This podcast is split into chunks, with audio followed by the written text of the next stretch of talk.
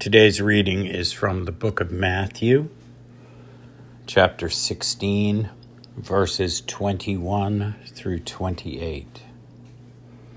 From that time, Jesus began to show to his disciples that he must go to Jerusalem and suffer many things from the elders and chief priests and scribes, and be killed, and be raised the third day. Then Peter took him aside and began to rebuke him, saying, Far be it from you, Lord, this shall not happen to you.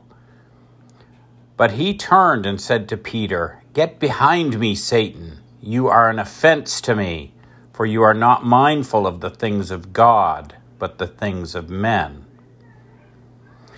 Then Jesus said to his disciples, If anyone desires to come after me, let him deny himself and take up his cross and follow me.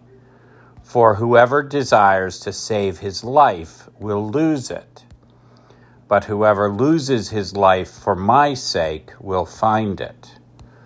For what profit is it to a man if he gains the whole world and loses his own soul? Or what will a man give in exchange for his soul? For the Son of Man will come in the glory of his Father with his angels, and then he will reward each according to his works.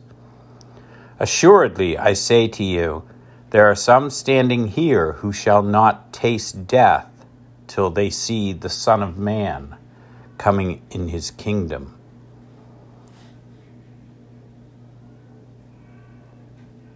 Thus ends the word of the Lord.